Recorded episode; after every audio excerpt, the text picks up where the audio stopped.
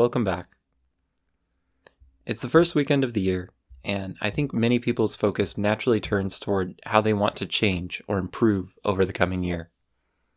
Whether it's making resolutions or reflecting on the past year and thinking of what they want to be different, they see the new year like a blank canvas to start fresh on and leave the bad parts of the previous year behind. For this very reason, it can also be a time of intense shame and insecurity for a lot of people.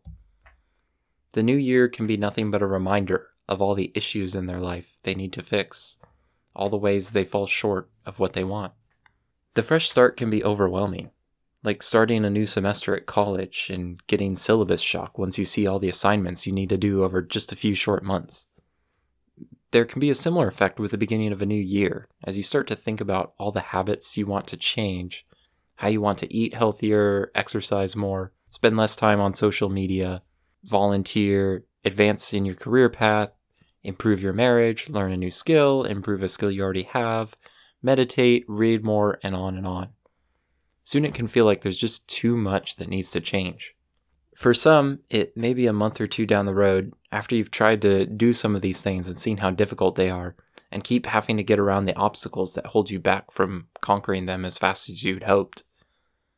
What's strange is that we assume the normal path should just be a straight line from where we are to where we want to be. It seems like everyone else just decides what they want, then they start moving toward it, and before long they have it.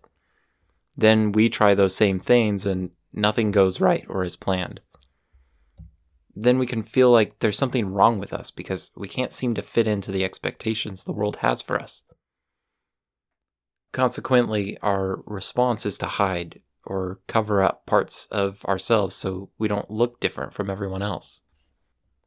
This is essentially what shame and insecurity are feeling like there's something wrong with who you are, that you're inadequate or inferior somehow because you don't measure up whether that's measuring up to your own expectation for yourself, or to other people, or to a perceived standard of what it means to be a person. Shame says we have less value because of the ways we fail or struggle or are different from the people around us. Thus, the power of shame comes from the way it attacks our identity rather than just our actions. If there's a problem with what we're doing, we can simply change or try again. But if the fundamental problem is me, or who I am as a person, how do I fix that? If I am the problem, then do I even have the capacity to provide a solution? In response, we either try to change ourselves and chase an elusive level of perfection to prove we're no longer incomplete, or we put on a facade and pretend like the problem's not actually there. So, what's the answer? How do we overcome this? Many people just keep working harder and harder at getting themselves together, convinced that one day they'll be good enough, all the while feeling completely insecure and trying to hide who they are so no one calls them out as a fraud. The real issue to be corrected, though, is that we have a false picture of what it means to be a person. It's not that we aren't measuring up to where we need to be, it's that we're using the wrong measurements altogether. Here's what I mean. We often get this idea that the baseline for being a normal person is to be put together, to not make mistakes, to know the right answers, always have the best intentions, be competent, be like everyone else, be smart, be attractive, etc.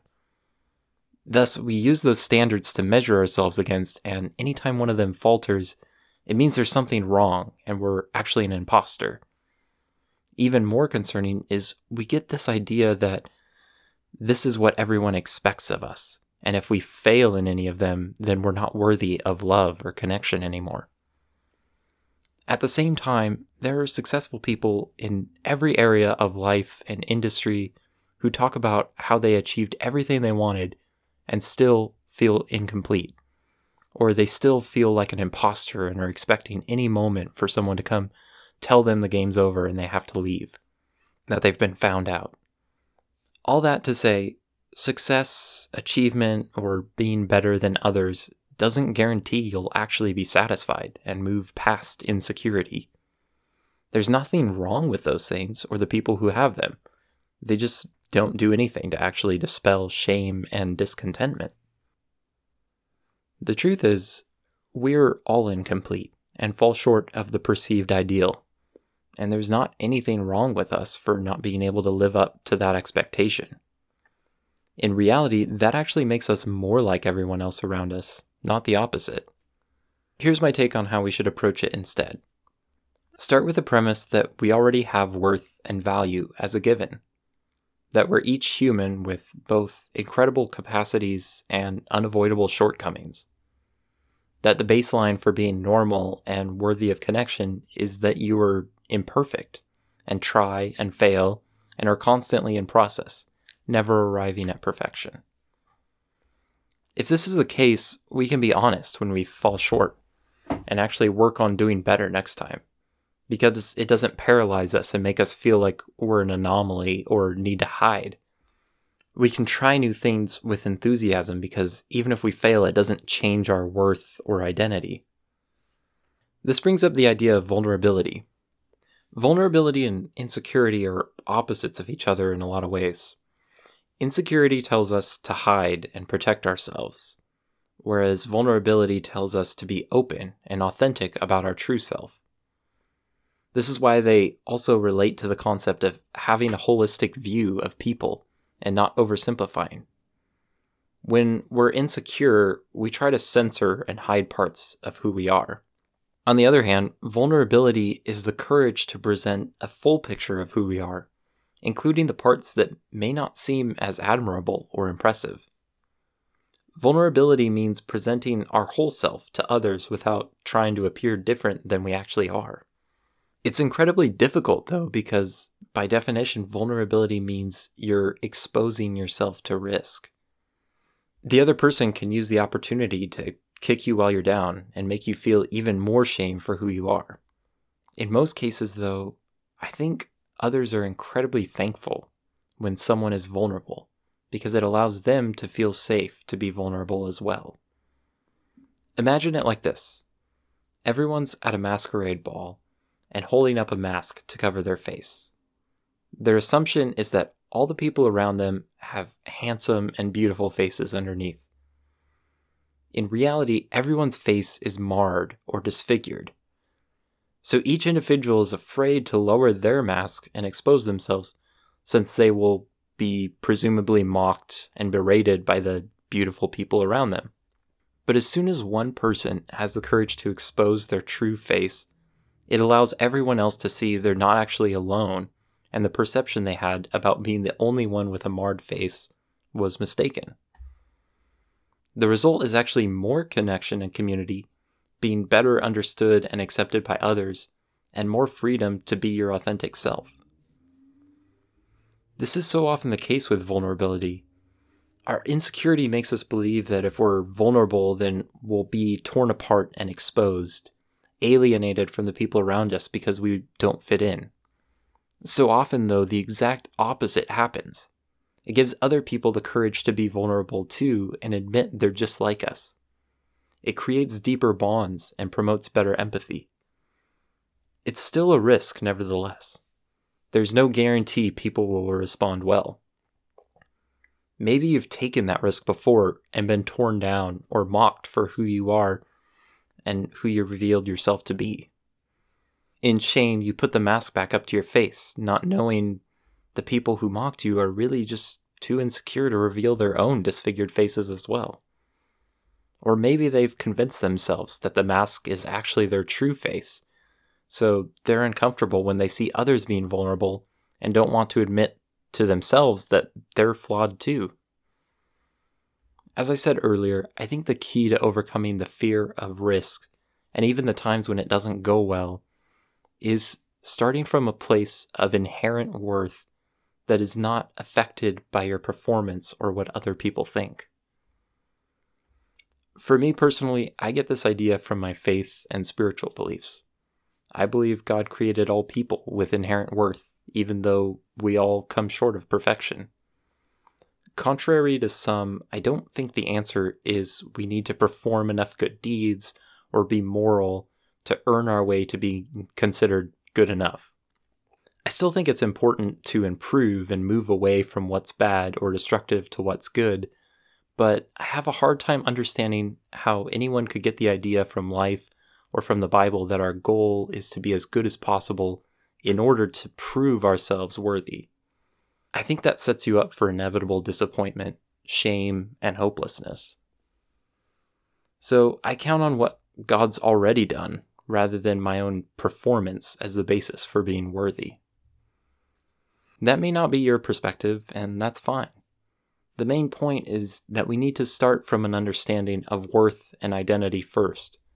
Because if your worth is contingent on your performance, then you'll constantly be insecure and afraid to lose it.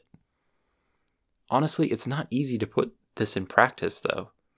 Even if you understand and believe these things, it doesn't instantly get rid of insecurity. It merely provides an extra tool to address it and have more courage to be vulnerable. People can take a number of approaches to respond to insecurity. Some seek to prove how capable and important they are through achievement or charisma. Some have high levels of anxiety and are very meticulous about everything to avoid missteps or mistakes. Some cling to others and seek out attention and affirmation. In my own case, insecurity often causes me to refrain from taking action, or at least from putting 100% into something, in order to avoid failure or judgment. I will only expose the best parts of myself, or censor everything of mine that I don't think is of the highest quality. I'm honestly really bad at vulnerability, and that's one reason I want to do this podcast as a practical way to grow and force myself to get better. It's pretty contrary to my nature. Even after releasing the first episode of this podcast, I felt a noticeable discomfort from the vulnerability of it. I was exposing a part of myself that I don't often share. Plus, I recognize the podcast is not especially impressive or remarkable. I'm sure many people will find it boring or cringy or poorly made or whatever else. And I'm a person that values what other people think and wants to fit in. So doing anything that could make people think less of me takes work and feels uncomfortable. Many times my insecurity doesn't manifest itself in big glaring ways, but instead has more subtle effects on how I approach tasks or obligations. Several years ago, I was part of a small house church of a dozen or so people. And one of the things that we were working on figuring out for a long time was what to do about music and singing. We had a member that played guitar and led it for a while, but he was no longer part of the church. So for a while, we would just play recorded songs and sing along because there wasn't anyone in the church who played any instruments. I learned bass guitar growing up, but I didn't feel that was really something I could lead with by itself and still didn't have a super advanced understanding of music. Eventually, I decided to put in the time and learn how to play acoustic guitar so I could lead at least some basic songs and wouldn't have to sing along with CDs. One of my roommates had a guitar I was able to practice on, and after a few weeks, I got comfortable with some basic chords like G, C, and D and I decided to jump in and give it a shot at church. I was still a novice, and it was a little awkward for the first few weeks because I didn't always have much proficiency with strumming or with being loud enough so people could follow along. Probably the most lacking area was being confident with singing. I've never had any coaching or really been taught anything about singing, so I basically just wing it. On top of that, I was self conscious about my voice and afraid to sing loudly. Thus, I would typically sing in a low octave and pretty quietly, so it wasn't great for leading other people, but I managed well enough to get by. I got to the point that I was leading each week, but there was always an element of timidity and restraint. I sang just loud enough to let you know what part of the song to sing along with, but tried to stay quiet enough that you couldn't really distinguish my voice. Likewise, I wouldn't strum the guitar too loud, so if I messed up a chord, it wouldn't be noticeable. You would think that this might motivate me to practice and learn more so I could become proficient and confident in my abilities. But in this case, it was actually the opposite.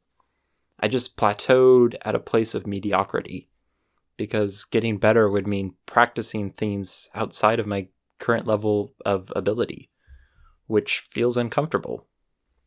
It would mean trying and failing a lot while practicing in order to get better.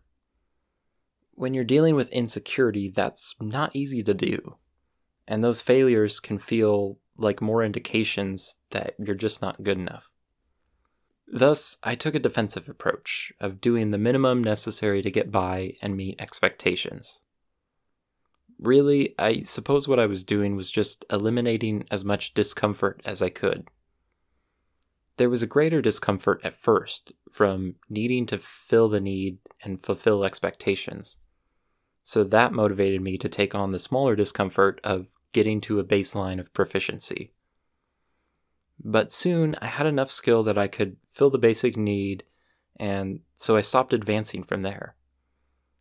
There was no longer a bigger discomfort to motivate me to keep enduring the discomfort of growing and learning. So I hit a plateau and coasted with what was comfortable. That church eventually dissolved, and I joined another small church that had two talented musicians who were able to fill the music needs for each week. I was relieved to have a break from leading because I was still pretty insecure about it, especially comparing myself to them. I knew I couldn't play as well or sing as well, so I didn't want to volunteer myself and just have everyone see how far short I fell from what they were used to. After a few months, though, the main musician ended up leaving to take a worship pastor position at another church. Not long after, the other musician also left to invest more in a separate ministry he was already part of. So I was in a similar position of being virtually the only option for leading music now. I started leading and got good feedback from everyone. They were all very gracious and kind, even though I know I wasn't on the same level as the previous leaders. I still carried the same insecurity and hesitancy, especially with my singing, and I'd give lots of disclaimers and caveats that I knew I wasn't very good and little by little, I started getting more confident, and I eventually came to an important realization.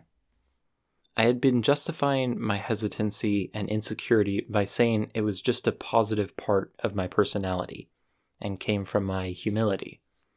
But I started to see that it was actually becoming a disservice to those around me. I was holding back from using my abilities confidently to benefit others because I was more afraid of what they might think of me than about how I can contribute something valuable to them. The realization allowed me to have more enthusiasm and confidence in the things I was doing, and not be so controlled by fear or shame. About two weeks after this, I was leading the songs again, and there was a noticeable difference. I played and sang with confidence and didn't hold back. I did it with excitement rather than fear. There were several people who mentioned that there was something different and that the music was especially meaningful that night. I felt more energized and confident afterward, and those around me enjoyed it more. But I hadn't gained any new skills or abilities over that time. I was capable of leading that way the whole time. The only difference was in my mindset and willingness to be just a little more vulnerable and expose more of who I was, believing it was actually something valuable and not something to be hidden. In feeling insecure and doubting myself before, I had ended up lessening the quality of what I was doing. I was surprised to find that I could actually sing better than I thought when I stretched myself and sang louder. But I was too afraid of failure to even try doing that before. In a sense, I was creating the very thing I was afraid of in my insecurity. I created a self fulfilling prophecy of mediocrity. In large part, the thing that helped me push past the shame and insecurity was believing in the value of what I had. I had to get rid of the idea that my performance determined my value and realize I already had something valuable to contribute, and all I needed to do is find ways to utilize it. That's why I think it's so important to understand and appreciate the richness and uniqueness of each person. Because we all have things that are important and beneficial to the world. Unfortunately, shame tries to tell us that those things are not actually valuable, or that if we do them poorly, then it means we're less important. I'm going to flesh this out more in the next episode and look at how having a sense of purpose is so important for getting past the fear of vulnerability. So be sure to check it out in two weeks if you're interested in hearing more about that. I will also continue to revisit the topics of shame, insecurity, and vulnerability from different angles in the future, since I've barely scratched the surface of what there is to say about them. In the meantime, I would challenge you to take a look at your own life and examine whether there are any areas where you're letting insecurity keep you from being vulnerable or from taking on the discomfort of growth. What parts of yourself are you trying to hide? Where are you letting fear keep you from contributing something meaningful to those around you? Simply becoming more aware of where shame and insecurities show up for you can make a huge difference in being able to choose vulnerability and living with more intentionality. Thanks for taking the time to listen. I hope you'll join me next time to look more at the topic of purpose and how it relates to vulnerability. See you then.